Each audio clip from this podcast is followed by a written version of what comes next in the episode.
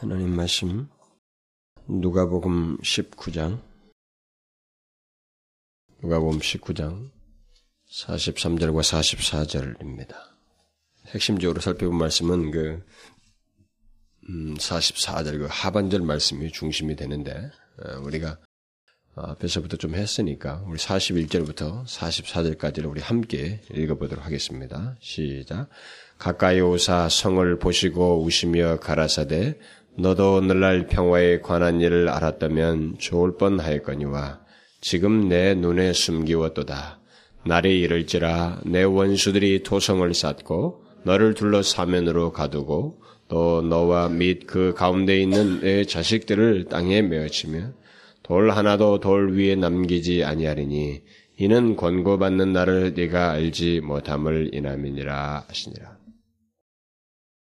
오늘부터 그 제가 새로운 그 시리즈를 하려고 했는데 다음 주가 우리 추수감사 주일이고 또 지금 그 살펴본 어, 읽은 이 말씀을 앞서서 우리가 두 차례 했기 때문에 어, 예, 이렇게 충분히 배경 설명이 됐을 때에 그 뒷부분 나누어지는 내용을 연결된 내용을 하지 않으면 또 기회가 없을 것 같아서 오늘 마저 이것을 좀 음, 전하려고 합니다.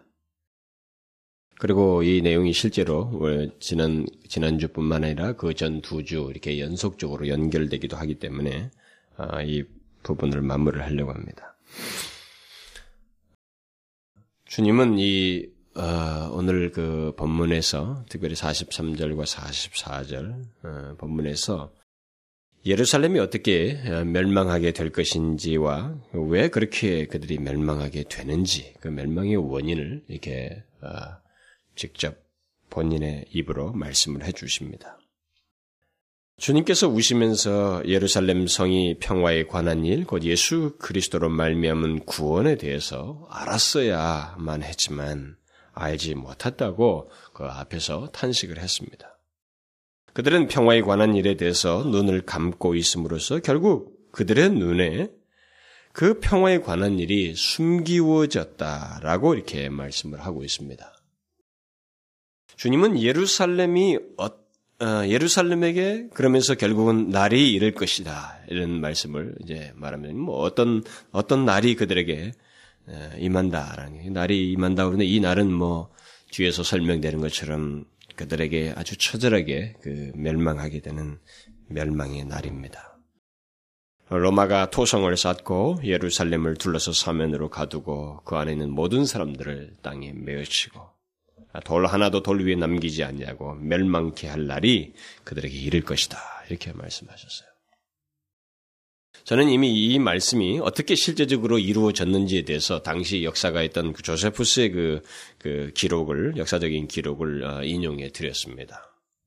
그럼에도 불구하고 이 말씀이 얼마나 사실적으로 성취됐는지 그 결과를 다시 어, 쓴, 어, 또, 쓴 또 다른 내용을 잠깐 더 한 문장을 읽어드리면 조세푸스가 그 당시에 그 멸망되는 완전히 황폐화된 그 로마에서 짓밟혀진 그 장면을 이렇게 또 기록합니다. 성소가 타고 있는 동안에는 나이에 대한 공경심도 지위에 대한 존경심도 없었다. 오히려 아이들과 노인들이 평민과 제사장이 같이 학살되었다. 황제는 그 당시 그 디도 장군, 로마의 디도 장군이었지만 그 사람이 결국은 뒤에서 황제가 되기 때문에 그냥 황제라고 부른 것 같습니다. 황제는 가장 높은 탑들만 남겨놓고 온 성과 성전을 바닥까지 파괴하라고 명령하였다. 그리고 서쪽 성을 두르고 있는 일부의 벽만 남기고 그 성을 두르고 있던 나머지 벽 전체는 바닥까지 철저히 파괴하였기 때문에 장차 이곳을 방문할 사람들이 이 성에 사람이 산 적이 있었다고는 믿을 수 없을 만큼 흔적조차도 남겨두지 않았다. 그게 실제 주님의 예언한 이후에 있었던 역사적인 기록입니다. 이것은 주님께서 우시면서 장래에 있을 어떤 것을 예상하시면서 이렇게 어, 말씀하신 것이 40년이 지나서 어, 그대로 성취됐다는 것을 뭐 이런 성경적인 시각을 갖고 있지 않, 않던 그 조세프스라고 하는 역사가가 그 장면을 그렇게 기록해 놓은 것입니다. 근데 너무나도 정확하잖아요. 음, 일반 역사가 기록했지만은 그것이 너무나도 정확한 것입니다. 진짜로 돌 위에 돌 하나, 뭐 바닥까지 다 파헤쳐 버려서 말이죠. 돌 위에 돌 하나 남겨놓지 않은 그런 현실을 그들에게 있게 했습니다. 주님께서 우시면서 하신 오늘 본문 말씀만 놓고 보면 이 모든 내용은 사실 조세푸스 말을 인용하기 이전에 미래 시제입니다. 이것은 어디까지나 장차 앞으로 있을 것이다 라고 하는 미래 시제를 미래 시제 속에서 지금 하신 말씀이에요. 그런데 그 역사가는 이 미래 시제가 실제로 어떻게 역사 속에서 상세하게 이루어졌는지 그것을 잘 기록해 주고 있단 말입니다. 그렇다면 주님께서 이런 예언을 하시면서 우셔야 했던 그 예루살렘의 현재와 그 예언대로 성취된 예루살렘의 미래 사이에 과연 이들에게 어떤 변화가 있었는가? 이 문제를 우리가 한번 생각해 볼 수 있는 겁니다. 주님께서 지금 이 말씀을, 이 예언을 하실 때 그 시제, 현재라고 하는, 지금 현재라고 하는 시제 속에서 말씀하셨어요. 이 시제와 실제로 역사가가 그 사건이 성취됐다고 하는 그 미래 사이에, 그러면 이 사람이 40년이라는 세월이 거의 지나갔는데 그 세월 사이에 어떤 변화가 이들에게 있었느냐라는 거예요. 여기서 우리가 유념할 것은 주님의 예언적인 말씀이 실제로 성취되었느냐, 안 되었느냐는 것보다 주님께서 심한 눈물을 흘리면서 예언적으로 말씀하신 그때의 예루살렘 사람들의 영적 상태와 태도가 40년이 지난 뒤에도 과연 달라졌는가, 달라지지 않았는가라는 거예요. 이게 지금 여기서 사실상 더 중요하다고 보면. 누가는 사실 그것을 더 강조해주고 있다고 봐져요. 주님의 눈물은 바로 이것과 관련되어 있다는 것이죠. 멸망할 영혼들의 무지와 폐역함, 곧 현재의 모습이 40년 뒤에도 별로 달라지지 않고 멸망을 향해서 나가는 그들의 영적 상태로 인하여서 주님은 우셨다라는 것입니다. 오늘 본문의 기록은 예수님의 말씀의 성취를 우리로 하여금 생각하도록 하기보다는 단순히 성취됐다, 사건적으로 성취됐다 이것보다는 그렇게 성취되도록 평화에 관한 일에 무지하고 폐역한 예루살렘 사람들의 상태를 말하려고 하는 것이 더 큰 강조점이라는 것입니다. 왜냐하면 주님께서 여기서 분명히 이유를 밝혀주고 있기 때문에 그렇습니다. 주님께서 우신 그, 그래서 그런 이유를 제시하시면서 결국은 그것이 우신 이유이고 예루살렘이 멸망하게 된 이유인데 그 이유를 우리가 어, 본문에서 놓치고는 사실 여기서는 아무런 의미가 없어요. 뭐 그들이 멸망해서 이렇게 처철하게 죽었다. 이게 뭐예요, 사실? 멸망할 영혼들 그리고 그들이 왜 멸망하게 되는가? 주님은 이 두 가지가 그의 그 깊은 심한 눈물의 원인이 되었기 때문에 그것을 우리가 놓치지 말아야 한다는 것입니다. 그러면 이유가 무엇입니까? 주님은 그것을 어, 두 가지로 표현해 주었습니다. 40절, 41절부터 44절 사이에서 두 가지로 표현해서 둘 다 같은 맥락이지만 강조점을 달리해서 말을 해주고 있어요. 그 중에 하나는 우리가 이미 살펴보았습니다. 그들이 알았어야 할 평화에 관한 일을 알지 못했기 때문이다. 그랬습니다. 한마디로 그들은 영적인 무지로 인해서 멸망을 향해 나아가고 있었다는 것입니다. 바로 그런 상태를 주님께서 주님은 42절 어, 그 하반절에서 지금 내 눈에 숨기웠다. 이렇게 알지 못하여서 그들의 눈에 숨기웠도다라는 이런 말씀을 해주셨습니다. 평화에 관한 일, 하나님과의 평화를 가질 수 있는 너무도 분명한 길, 그리고 그들의 영혼을 영혼의 평안을 어, 평안을 평안을 가질 수 있는 그 유일한 길을 예수 그리스도를 통해서 그들 앞에 제시해 주었지만 그들의 눈에는 그것이 숨기워져 있었다는 것입니다. 우리는 이 말을 오해해서는 안 됩니다. 이 말은 하나님께서 그들에게 평화에 관한 일을 일부러 숨기시고 알지 못하게 하셨다는 말이 아닙니다. 이 말은 먼저 인간이 평화에 관한 일에 눈을 감았다는 거예요. 감음으로써 결국 그것이 그들에게 숨기워진 꼴이 되었다는 것입니다. 하나님은 인간이 스스로 진리에 눈을 감을 때 그것을 숨기시는 분이시지 그 진리를 알고자 하는 자들에게 숨기시지 않습니다. 우리가 만일 진심으로 그 하나님을 알고 또 그의 진리를 보기를 원한다면 하나님은 그에게 숨기시지 않으셔요. 하나님은 이 부분에 대해서 항상 성경에서 일관되게 말씀해 오셨습니다. 너희가 전심으로 나를 찾고 찾으면 나를 만나리라. 하나님은 자신을 찾는 자를 찾으셔요. 그래서 또 이렇게 아, 말을 했습니다. 여호와께서 하늘에서 인생을 굽어 살피사 지각이 있어 하나님을 찾는 자가 있는가 보려 하신즉 그렇게 하나님은 찾으셔요. 하나님은 자신을 찾고 그의 진리를 알고자 하는 자를 오히려 찾아서 그들에게 자신을 보이시고 그의 진리를 알게 하시기를 원하십니다. 그래서 역대하에 하나님의 원칙이 기록되어 있어요. 너희가 만일 저를 곧 하나님을 찾으면 저가 너희의 만난 바 되려니와 너희가 만일 저를 버리면 저도 너희를 버리시리라. 인간이 눈을 감지 않느나 하나님은 버리지 않습니다. 바로 이 말씀이 오늘 본문에 나와 있는 예루살렘 사람들에게 그대로 적용된 것입니다. 그들은 평화에 관한 일, 곧 예수 그리스도로 말미암은 영혼의 평화 또는 구원에 대해서 알고자 하지 않았고 찾지도 않았습니다. 그래서 그 평화에 관한 일이 그들의 눈에는 숨기워지게 되었던 것입니다. 바로 이런 현재의 영적 소경 상태가 40년 뒤의 멸망을 예견케 했던 것입니다. 현재를 보면서 주님은 40년 뒤를 예견케 했었어요. 그들에게는 좀처럼 달라질 기미가 보이지 않았던 것입니다. 마치 그러기로 결심한 듯한 모습을 그들이 가지고 있었던 거예요. 바로 같은 맥락에서 주님은 예루살렘이 멸망하게 된 이유를 44절 하반절에서 더욱 정확하게 이제 묘사해 주고 있습니다. 그 이유가 뭐라고 말하고 있어요. 오늘 본문에서 이 단락에서 주님께서 강조하는 강, 이유는 바로 이거예요. 앞에는 탄식이고 이유가 되지만 더 정확한 주님의 이유는 이겁니다. 그들이 권고받는 날을 알지 못했다는 것입니다. 이것이 예루살렘이 멸망하게 되는 결정적인 근본적인 이유입니다.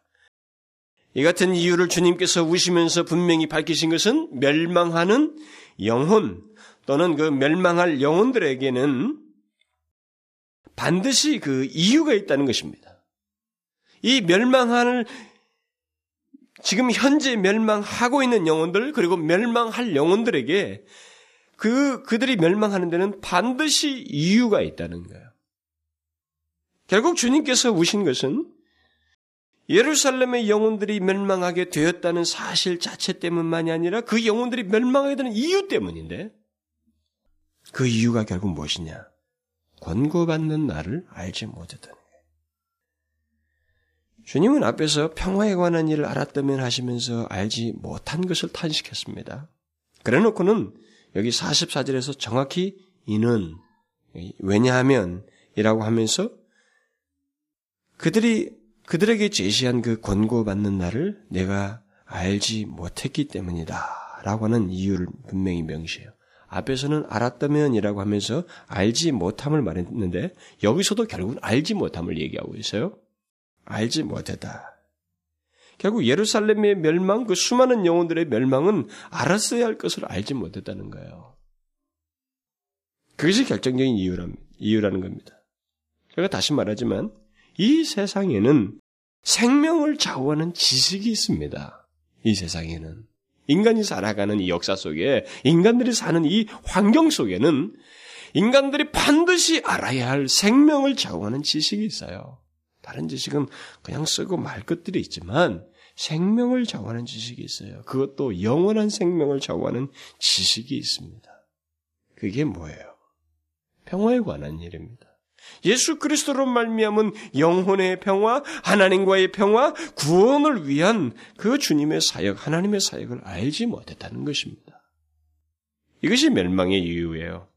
그런데 주님은 이것을 오늘 본문에서 더욱 정확하게 표현해 주고 있는 것입니다. 그들이 멸망하게 되는 이유는 권고의 날을 알지 못했기 때문이다. 그러면 이 권고의 날이 무엇입니까?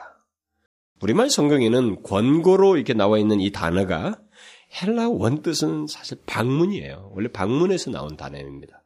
그리고 또 실제로 방문이라는 뜻을 가지고 있고 누군가를 둘러보다, 뭐 살펴보다 이런 이런 말에서 기인된 단어예요. 보러 가다. 그래서 방문이라는 뜻입니다. 그러니까 직역하면 네가 방문의 때를 알지 못했기 때문이다 이런 말입니다. 이 말이 무슨 말이에요? 이 말은 하나님께서 육신을 입고 그들을 방문하셨다는 것입니다. 하나님께서 그들을 방문하셨다는 거예요. 예수 그리스도는 하나님의 메시아로서 그들을 방문한 것입니다. 그런데 그들은 그 하나님의 방문의 때를 알지 못했다는 거예요. 예루살렘 사람들에게 하나님께서 아주 특별하게 방문하셨는데 그들이 그것을 알지 못했다는 겁니다. 어떻게 알지 못했어요? 주님께서 이 부분에 대해서 마태복음에 어, 기록 마태가 그것을 잘 기록해서 누가에는 안 나와 있지만 마태는 그것을 기록하고 있습니다. 지난 시간도 제가 인용을 했습니다만은 예수님께서 이렇게 말씀하셨어요. 예루살렘을 보시면서 예루살렘아 예루살렘아 선지자들을 죽이고 내게 파송된 자들을 돌로 치는 자여 암탉이 그 새끼 날개 아래 몸같이 내가 네 자녀들을 모으려 한 일이 몇 번이냐 그러나 너희가 원치 아니하였도다. 예루살렘이 하나님의 방문을 알지 못하게 된 것은 갑작스럽게 된 게 아닙니다. 이걸 여러분들 우리가 아셔야 돼요. 그것은 역사와 전통을 가지고 있으면 시간이 걸렸어요. 시간이 거기에 있었습니다. 그들은 하나님의 방문의, 방문의 한 방편인 그 선지자들을 오래도록 하나님께서 보내셨지만 그들을 통해서 하나님의 일종의 방문을 시사했지만 거절했습니다. 그들의 말을 듣지 않았어요. 하나님께서 이런 말씀을 하시며 약 600, 이런 말, 이런 말씀을 그 하신 그, 그 600년 전에 이사, 예레미야가 유사한 그 더 조명이 되는 어, 예수님의 이 마태복음에 사신 말씀과 더 버금가는 아주 적절한 말이 이, 예레미야를 통해서 언급됩니다. 하나님께서 예레미야를 통해서 이런 말씀을 전달하시잖아요. 너희 열조가 애굽 땅에서 나온 날부터 오늘까지 내종 선지자들을 너희에게 보냈으되 부지런히 보냈으나 너희가 나를 청종치 아니하고 귀를 기울이지 아니하고 목을 곧게 하여 너희 열조보다 악을 더 행하였습니다. 이렇게 말씀하시고 나서 약 600년이 지났지만 주님은 다시 똑같은 말씀을 더욱 애절하게 하시고 있는. 직접 이제 하나님이 방문하셔서 그 예레미야가 했던 말을 더 애절하게 하시는 거예요. 예루살렘아, 예루살렘아, 암탉이 그 새끼를 날개 아래로 몸같이 내가 네 자녀를 모으려 한 것이 몇 번이냐? 응? 그러나 너희가 원치 아니하였도다. 하나님께서는 그동안 선자들 통해서 이 예루살렘을 수도 없이 모으려 했다는 거예요. 결국 하나님은 그들을 모을 목적으로 수없이 방문한 셈입니다. 그리고 마침내 직접 육신을 입고 그 예루살렘에 나타나셨어요. 방문하셨습니다. 그러나 그들은 그 방문의 때를 알지 못한 것입니다. 하나님께서 방문하셨음에도 그것을 알지 못했어요. 그러면 그들이 도대체 어떻게 했기에 그 하나님의 방문을 알지 못했을까? 응? 우리는 예레미야 선제를 통한 말씀과 마태복음에 기록된 예수님의 다른 말씀에서 그 상세한 답을 찾을 수가 있는 것입니다. 여기 예루살렘 사람들이 알지 못했다라는 이 말은 지식적으로 알지 못했다는 말이 아닙니다. 예수님께서 예루살렘아 예수, 예루살렘아 하시면서 그들이 어떻게 함으로써 알지 못했다고 말하고 있어요? 원치 않았다고 말합니다. 내가 모으려 한 것이 몇 번이냐. 그러나 너희가 원치 아니하였도다. 결국 여기 알지 못했다는 말은 그들이 의지적으로 원치 않았다라는 말입니다. 이것은 하나님 하나님께서 예레미야를 통해서 말씀하신 것에서 더욱 분명하게 드러나요. 내종 선지자들은 너희 선지자들을 너에게 보냈으되 부지런히 보냈으나 너희가 나를 청종치 아니하였다. 귀를 기울이지 않았다. 목을 곧게 하였다. 이게 알지 않았다는 거예요, 여기. 권고의 날을 알지 못했다는 말은 바로 이런 뜻입니다. 원치 않았다? 나를 청종치 않았다. 귀를 기울이지 않았고 목을 곧게 하였다. 그 말입니다. 그러니까 하나님의 방문을 알지 못했다는 것은 그들이 그것을 원치 않고 의지적으로 인격적으로 그것을 거절하는 거예요. 귀를 막아버린 것입니다. 하나님께서 방문하셔서 하시는 말씀을 청종치 아니하고 귀를 기울이지 않았던 거예요. 예루살렘이 멸망하게 된 이유는 단순한 무지가 아닙니다. 그리고 알고자 했는데 알 수 없었던 것이 아닙니다. 그것은 의도적인 무지요, 의지적인 행위로 인한 것입니다. 그들의 전인격이 거부한 것입니다. 하나님의 심판은 절대로 이유 없이 행해지거나 모호하게 행해지지 않습니다. 여러분이 성경을 쫙 보시면, 역사를 보시면, 하나님이 그것을 분명히 우리에게 다 계시해 주셨어요. 그들이 알지 못한 것은 원치 않은 것이었고, 기회가 주어졌지만, 그들이 그 기회를 버리고, 하나님을 원치 않고, 그의 진리를 원치 않아서, 그 생명의 길을 스스로 뿌리친 것입니다. 인격적으로 거부한 거예요. 하나님 쪽에서는 부지런히 기회를 주시고, 촉구하시고, 힘쓰고 애쓰셨어요. 그러나, 예루살렘의 거민들은 그것을 원치 않았습니다. 아예 들으려고 하지 않았어요. 하나님의 방문은 보통 두 가지, 두 가지 중에 하나입니다. 두 가지 목적 중에 하나예요. 하나는 심판을 위한 방문이고, 또 다른 하나는 은혜와 평강과 축복을 주기 위한 방문입니다. 여러분 성경을 보십시오. 하나님이 오셔서 복을 주시잖아요. 그러나 하나님이 오셔서 심판을 행하십니다. 하나님의 방문은 두 가지예요. 그런데 그 두 가지 목적이 시행되기 이전에 하나님은 은혜스럽게도 권고의 날을 두셔요. 참 놀랍게. 권고의 날을 두십니다. 이 권고의 기간을 항상 두셔요. 오늘 본문에서도 이 방문이라는 말은 이 방문이라는 말을 권고로 번역한 것은 실제로 이 말이 권고라는 예, 뜻으로도 사실 쓰기도 해요. 그렇지만 그 어원에서 이제 기인된 것입니다. 그러니까 본래 뜻이 방문인데 이 방문이 단순한 방문이 아니라는 거죠. 권고하기 위한 방문이라는 거예요. 그러니까 권고라는 말로 쓸 수 있는 거예요. 의역해서. 그래서 권고의 날이라고 번역한 이건 틀린 번역이 아닙니다. 하나님의 방문은 일차적으로 권고하기 위해서입니다. 하나님은 예루살렘에 수도 없이 방문하셨어요. 예? 그래서 권고하신 겁니다. 수도 없이. 예수님 또한 이 땅에 계시는 동안 암탉이 그 새끼를 몸같이 모으려고 쉼없이 사역했습니다. 쉼없이 그들에게 권고하셨어요. 그러나 하나님의 권고에 대해서 예루살렘은 듣지 않았습니다. 그들은 그 이전 사람들처럼 귀를 기울이지 않고 목을 곧게 하였어요. 어떤 사람들은 어떻게 그들이 예수님, 예수님을 원치 않았을까? 어떻게 그의 말씀을 듣고도 귀를 기울이지 않고 반응하지 않았을까? 만일 내가 그 자리에 하나, 예수님의 권고를 들었다면 나는 그렇게 하지 않았을 텐데 라고 생각할지 모르겠어요. 그러나 여러분, 예루살렘에 살았던 역사 속의 수많은 사람들이 우리와 똑같았다는 걸 잊지 말아야 됩니다. 그들은 기계적 인간이 아니었어요. 응? 하고 싶은 거 하고, 거절하고 싶으면 거절하고, 원하면 원하는 쪽으로 가는 우리와 똑같은 인격을 가지고 있는 존재들이었습니다. 그 인격을 가지고 기계가 아닌 스스로 그들이 의지적으로 원치 않았던 것입니다. 그들은 하나님의 권고를 듣지 못하여서 원치 않은 것이 아니라 권고를 계속 들으면서 원치 않았어요. 권고를 보고 들으면서도 의지적으로, 의식적으로 원치 않았습니다. 바로 이것이 그들의 폐역함의 배우요 예루살렘이 멸망하게 된 이유입니다. 주님께서 미래를 예견한 것도 바로 이 같은 고집스러운 현재의 태도 때문이에요. 그들의 상태 때문입니다. 그것도 단순히 인간적인 고집이 아니라 하나님의 권고를 받으면서 부르는 일종의 영적인 고집이에요. 음? 하나님의 진리에 대한 고집인 것입니다. 그러기에 주님은 그들의 멸망을 예견했던 것입니다.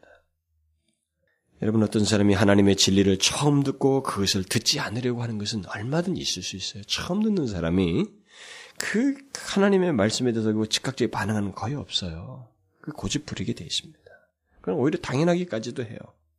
그러나 하나님의 권고를 듣고 그것이 무엇을 뜻하는지를 알면서도 권고를 듣지 않은 것과 같은 상태를 계속 갖는 것은 성격이 완전히 다릅니다. 완전히 달라요. 주님의 심판을 그 방문 심판을 위한 방문이 기록 돼버린 결과를 우리는 여기서 잘 알아야 됩니다. 예루살렘은 바로 후자였던 것입니다. 그들은 하나님의 권고를 수도 없이 들었어요. 그리고 그들은 하나님께서 어떻게 역사하시고 일하시는지에 대해서도 충분히 알고 있었습니다. 그러나 그들은 실제로 안다 하고 안다 할 만한 증거를 가지고 있지 않았어요.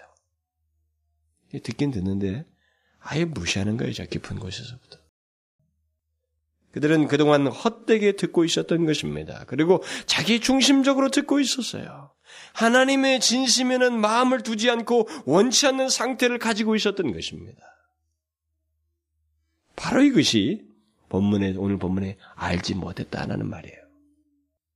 오늘 본문은 예루살렘 사람들이 의지적으로 하나님의 방문을 무시하고 거절했다라는 것입니다. 그것을 알지 못했다고 하는 거예요. 하나님의 권고를 의지적으로 듣지 않았다는 것입니다. 그것이 듣지 않았다는 거예요. 이런 면에서 보면 예루살렘에 대한 하나님의 심판이 얼마나 정당한지 우리는 말을 못하게 되는 거예요. 분명한 이유와 근거를 두고 주님께서 심판을 말씀하신 것입니다.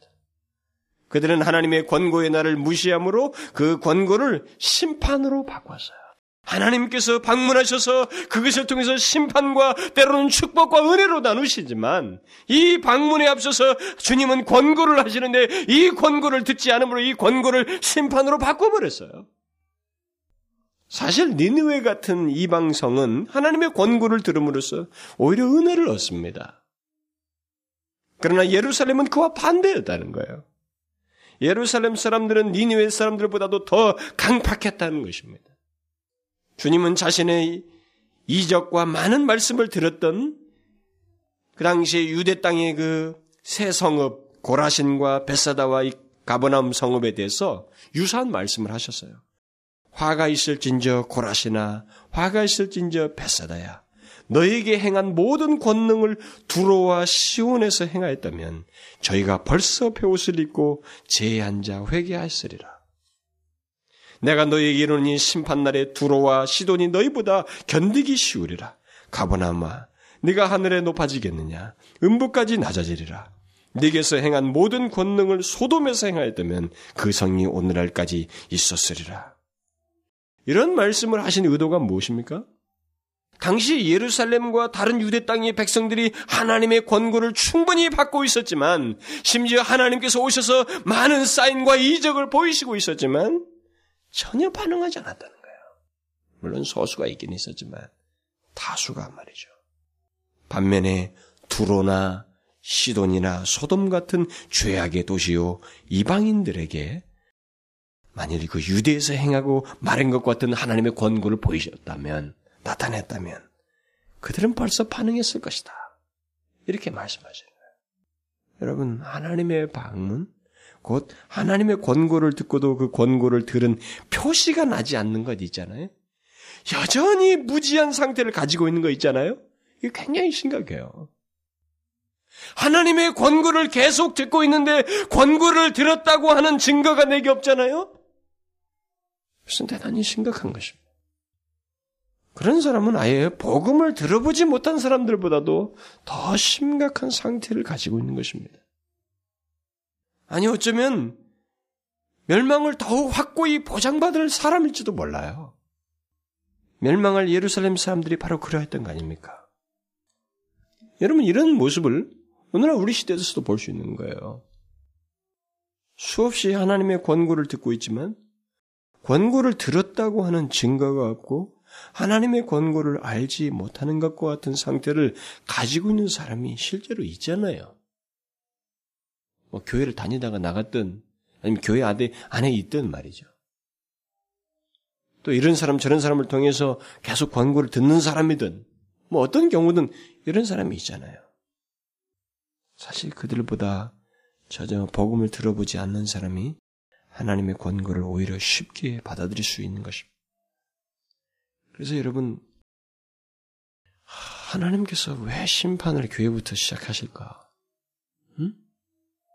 왜 교회 안에서부터 시작하실까? 그걸 잘 생각해 보셔야 돼요. 왜 그렇게 사랑하는 예루살렘을 철저하게 멸망시키셨을까? 이스라엘 역사는 AD 70년 이후에 사실 사라지는 거나 마찬가지예요. 그러다 뭐 1900 몇 년대 다시 독립해가지고 지금 팔레스타인 계속 지네 땅 뺏었다고 싸우고 있지만은 그 일이에요. 여러분 우리가 계속 듣고 있는 사람이 권고를 듣고 있는데 그것에 대해서 아무런 들었다고 할 만한 증거가 없는 거예요. 알지 못했다. 여기서 알지 못했다는 말로 나오는데 그 알지 못한 것과 같은 상태를 가지고 있는 사람이에요. 여러분 그것은요 간단한 게 아니에요. 그 사람보다 처음 온 사람이 처음 복음을 그 사람에게 계속 접하는 해서 그를 바르게 인도하는 것이 훨씬 쉬울 수 있어요. 훨씬 쉬울 수 있습니다. 정말로 그래요. 스벌전 목사가 이 예루살렘 사람들의 그 고집을 두고 이렇게 설교를 했어요. 그 회중들에게.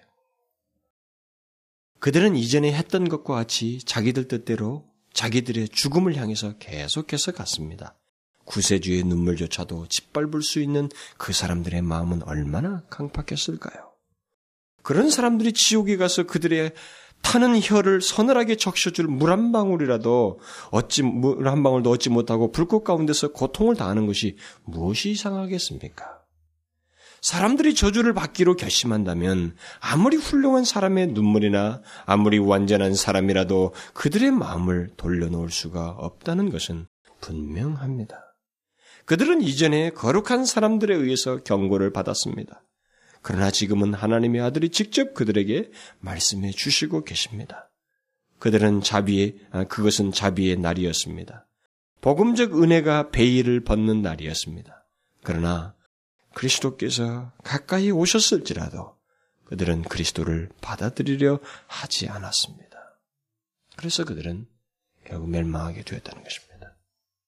예루살렘이 알지 못한 것, 곧 무시한 것은 사실 두 가지예요. 오늘 본문 가지고 얘기하면 오늘 본문에 말한 대로 하나는 하나님의 방문의 날, 그 시기를 무시했고 또 다른 하나는 방문하여서 하신 권고를 무시한 것입니다. 이 말은 시기와 권고를 결국은 제한돼서 우리에게 허락되고 있다는 것입니다. 이게 무한정 베풀어지는 게 아니라는 것입니다. 결국 하나님은 이 두 가지 조건을 우리들에게, 인간에게 주신다는 것입니다. 그리고 이 두 가지 조건에 의해서 영원한 운명을 결정한다는 것입니다. 이 권고의 날 이후에 심판으로 할 수도 있고, 은혜로, 축복으로, 영원한 생명으로 할 수 있다는 거예요. 이 두 가지 조건이에요. 이 두 가지 조건을 한번 생각해 보십시다. 하나님께서는 지금도 성령을 통해서 우리에게 방문하고 있습니다. 그렇죠? 오늘도 방문하고 있어요. 특히 성령께서는 지금도 자신의, 자신이 그 세운 종들을 통해서 또 사역자들이든 뭐 심지어 어떤 사람을 통해서든 이 사람 저 사람을 세워서 사람들을 방문하고 그들을 권고케 하든 어떻게든 사람을 세워서 성령께서 지금도 사람들을 권고하셔요. 방문하십니다. 그런데 여러분, 그것이 결정적인, 그에게 결정적인 운명을 결정한다니까요? 운명을 위한 권고라는 것입니다. 여러분, 많은 권고가 있어야 사람의 마음이 바뀌는 것만은 아닙니다. 하나님의 권고의 마음을 열고 의지적으로 곧 인격적으로 받아들이지 않으려는 사람에게는 아무리 많은 권고가 있어도 소용이 없습니다. 이거 아셔요? 오히려 그를 더 폐악하게 만들고 하나님의 권고를 더욱 하찮게 여길 것이고 또 오히려 그에게 하나님의 심판만 더욱 견고하게 만든 그런 결과만 낳는 거예요. 어떤 사람들은 그 사람이 많이 들으면 낫겠죠. 그것은요, 일단 주님 앞에 마음을 열어놓은 상태에서는 그 말이 맞아요. 많이 들었고, 하나님 앞에 자신이 점진적으로 시간을 보내면서 점점점 성장해 나갑니다. 그러나 하나님의 권고는 마음을 열지 않는 사람에게는 대책이 없어요. 좀처럼 대책이 없습니다. 그러므로 여러분 하나님의 권고를 듣고 있을 때 그때 반응해야 되는 그때가 기회예요. 권고가 있다는 것은 아직 그에게 기회가 주고 주어지고 있다는 것입니다. 오늘날도 하나님께서 권고하시잖아요. 이 권고가 예루살렘 사람들처럼 권고를 받았다고 할 만한 증거가 우리 가운데 없을 수 있단 말이에요.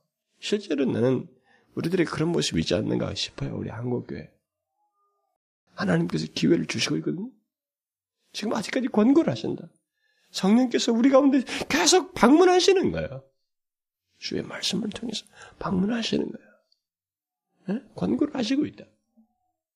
그런데 이것이 그렇게 많은 권고를 받았는데 받았다고 하는 증거가 없는 주님이 3년 동안 그들과 함께 하셔서 계속 보이시고 증가하셨지만 들었다고 할 만한 증거가 없었단 말이에요. 그게 멸망의 원인이었어요. 그 사실을 보시고 그 상태를 보시고 주님은 40년을 예견하셨는데 제가 초두에 말한 것처럼 40년 동안 달라지지 않았다는 것입니다. 놀랍게도. 안 달라졌다. 조세푸스의 역사적인 기록이나 주님의 예언 사이에 하나도 차이가 없어졌어요. 결국 몇 사람을 빼고는 그대로 삽니다. 여러분, 우리가 지금 하나님의 권고를 듣고 있는 것은 기회라는 거예요. 아직도 주님께서 거두지 않았다는 거예요. 그러므로 하나님의 권고에 우리가 반응하는 것이 그토록 중요해요. 그들은 예루살렘은 권고뿐만 아니라 권고의 시기를 무시했어요. 권고의 날, 그때 그 기회를 무시했습니다. 주님은 3년 동안 권고하셨어요. 이적을 행하시면서 많은 말씀으로 권고하셨습니다. 그러나 주님께서 거기에 그들과 그렇게 무한 대로 똑같은 일을 반복하면서 이쪽에서 기적 행한 걸 본 사람한테 또 놀래라고 기적하고 또 놀래라고 기적행하고 그렇게 하시면서 그들은 무너뜨리지 않습니다.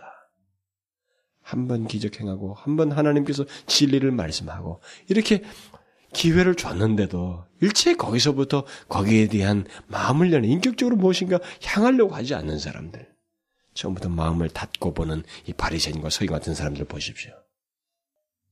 안 되잖아요. 끝까지 거절하잖아요. 그들이 뭐 예수님의 기적을 많이 본다고 해서 뭐 없으니까 오히려 저것은 저것은 오히려 마귀 바알세부를 빌려서 썼을 것이다. 사람이 말이죠. 그렇게 마음을 닫으면 모든 것이 다 흙으로 보이는 거예요. 성령 하나님의 능력을 이 마귀의 힘을 빌렸다고까지 판단하는 거예요. 하나님은 주님은 그들에게 무한하게 그냥 그 시기를 늦추지 않았습니다. 기회를 주지 않았어요. 예레미야 당시에 예루살렘 사람에게도 권고가 무한적으로 계속되지 않았어요. 그렇잖아요. 예루, 예레미야 생전에 그 권고가 실현됐습니다. 그렇죠? 그를 통해서 하나님이 전달하라고 했던 이 권고가 마침내 안 먹히더니만 그 시기가 다 끝나버리는 거예요. 권고의 시기가. 그 생전에 바벨론에 의해서 예루살렘이 초토화돼 버리는 거예요. 그래서 애가를 보면 알잖아요. 나는 눈물이 막 하수처럼 흐릅니다. 그랬을 것 같아요. 막, 너무 시체들이 많은데 누구 장사 지는 사람 오면 뭐 시체 냄새 계속 나지. 어? 귀부인들은 얼굴이 뭐 정말 새카맣게 다 비참한 모습들 다 가지고 먹을 것이 없어 자식들 삶아 먹지. 어? 어떻겠어요? 자기가 그것을 계속 이렇게 될 것이라고 예언하고 전했던 사람이 그 현장을 봤을 때 심정이 어떻겠냔 말이에요. 울지 않을 수가 없죠. 쉼 없이 울었다고 했으니까. 울지 않을 수가 없는 것입니다. 무한정으로 주지 않는다는 거예요. 권고는 날이 있습니다. 권고는 때가 있다는 거예요. 예수님 당시에도 권고의 날이 무한정으로 계속되지 않는다는, 않았다는 것이죠. 그것은 때가 있다는 거예요. 어쨌든 놀라운 것은 그 역사가 다시 반복되었다는 것입니다. 예레미야에서 반복됐는데 예수님 당시 그대로 반복됐다는 거죠. 철저하게 무시되어서 그 기회와 때를 그들이 무시함으로써 없애버렸다는 것입니다. 여러분 잘 보십시오. 하나님께서 권고의 때를 주시고 있음에도 불구하고 인간들은 그 때를 현재 무시함으로써 아직까지도 있는 기회를 없애버린다는 겁니다. 없애버린다는 거예요. 무슨 말인지 알겠어요? 아직도 70, 40년 뒤에 있어질 일이지만 이들은 그리고 주님이 아직도 그들에게 말씀하시고 있는 상황이지만 현재 그들이 그 권고의 때를 스스로 마음을 다듬으로써 때를 없애버렸어요. 이럴 수도 있다는 것입니다. 바로 이것 때문에 40년 뒤에 있을 것을 마치 미래를 확고하게 말을 한 겁니다. 예언적. 이것을 잘 알아야 돼요. 하나님의 이 권고의 때는 꼭 시간이 어디서부터 어디까지다 이렇게 말하지 않, 각 사람에 따라서 다를 수 있어요.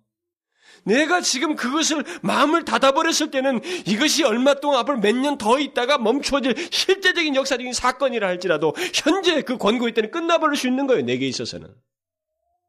예수님 당시 사람들이 그랬던 것입니다. 결국 권고의 날은 우리들이 마음을 닫으면 사라질 수 있다는 겁니다. 듣지 않으려고 하면 아직 베풀어지고 있는 그 권고의 날이 그에게는 아무런 의미가 없어진다는 거죠.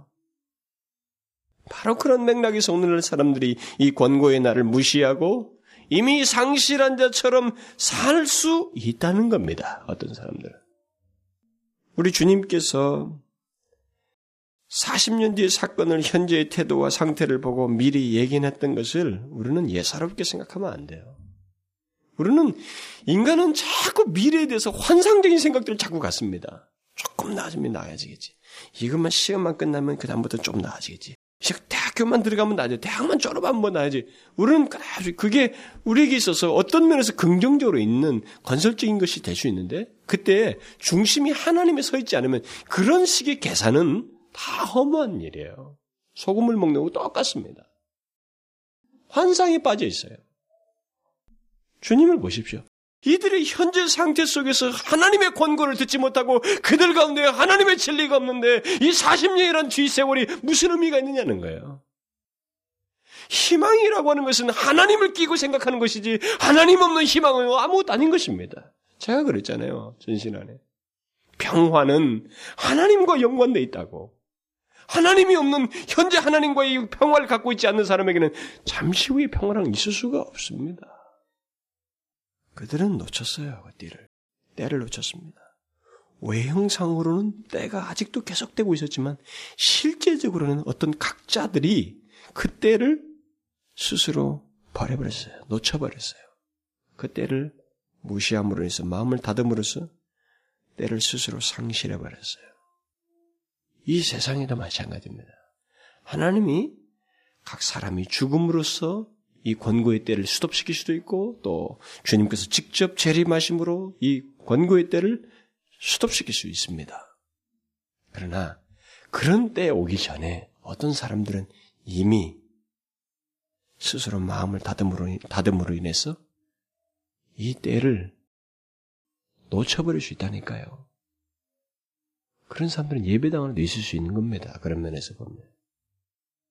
예배당 안에서 하나님의 권고를 들으면서도 이 마음의 문을 닫아놓은 사람에게는 이 권고가 들어가지 않고 있는 사람에게는 이 권고의 때라고 하는 이 날이 기회라고 하는 것이 그에게 허락되고 있지 않는 거예요. 그러므로 우리는 하나님의 이 권고 그리고 권고가 행해지고 있는 그 시기 그때를 놓치지 않냐고 그 권고에 귀를 기울여서 반응해야 돼요. 목을 곧게 해서는 안 되는 것입니다. 우리는 예루살렘은 원치 않았다고 했는데 우리는 원해야만 하는 것입니다. 인격적으로 우리 자신을 하나님 앞에 내어놓고 들으려고 해야 돼요. 그것이 권고의 날을 아는 것입니다. 권고의 기회를 놓치지 않고 멸망에 이르지 않는 것입니다. 여러분들도 지금 권고를 받고 있는 것입니다. 저 또한 마찬가지고. 이 하나님의 권고에 우리들의 반응이 어떠한지를 잘 보셔야 돼요. 응? 예루살렘 사람들처럼 역사와 전통 속에서 그저 듣기만 하고 실제로는 들었다고 하는 증거도 없이 이 때를 보내고 있지 않는가. 권고를 듣고 있지는 않은가. 생각해야 돼요. 여러분들이 그럼 어떻게 했으면 좋겠습니까? 라고 묻고 싶습니까? 복잡하지 않아요. 주님은 예루살렘의 멸망을 말하면서 이유를 복잡한 이유를 대지 않았습니다. 알지 못했다는 말을 통해서 인격적으로 원치 않았다는 거예요. 그러면 어떻게 해야 됩니까? 라고 하는 대답에 답이 쉬워지는 거예요. 인격적으로 하나님의 권고를 들으려고 하는 거예요. 그리고 인격적으로 반응하는 것입니다. 말씀과 현실은 다르다고 생각하면 안 됩니다. 교회당에 앉아 있으면서 하나님의 권고를 계속 듣고 있는데 말씀과 현실은 달라요라고 말하면 당신은 지금 기회의 권고의 날을 놓치고 있는 것입니다. 권고의 날을 무시하고 있는 거예요. 권고의 날에 마음을 닫는 것이 닫고 있는 것입니다. 그것을 스스로가 거절하고 있는 것입니다. 여러분 잊지 말아야 돼요. 여러분과 제가 차이가 뭔데요? 멸망할 사람과 멸망치 아니할 하나님의 생명을 가진 사람 사이의 차이가 무엇입니까? 그것은 하나님의 권고가 현실 속에서 씨가 먹히는 거예요. 실현되는 것입니다. 내 인격을 통해서 드러나는 거예요. 부족이 있고 어려움이 있지만은 내게는 약점들이 많이 있지만 그래도 하나님을 중심하여서 드러내는 것입니다. 예수를 믿으면서도 말씀 다르고 현실 다르다고 운운하면서 예배와 삶을 분리시켜 버리는 것은 그 사람은 지금 하나님의 권고의 날을 놓치고 있는 것입니다. 기억하십시오. 우리들의 마음이 닫으면 그때가 바로 권고의 날이 닫혀지는 거예요. 예배당 안에서 우리는 하나님의 권고에 반응해야 됩니다. 그리고 그것을 삶으로 반응해야 돼요.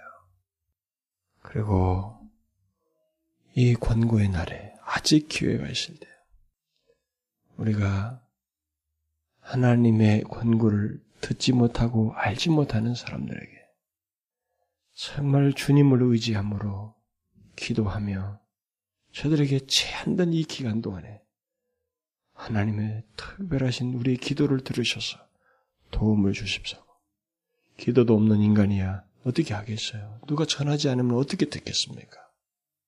그러나 우리가 전하는 아름다운 발걸음이 되어서 전하고 그를 위해서 기도함으로 그리스도의 십자가의 그 능력으로 그 영혼이 정결케 되고 소생되게 달라고.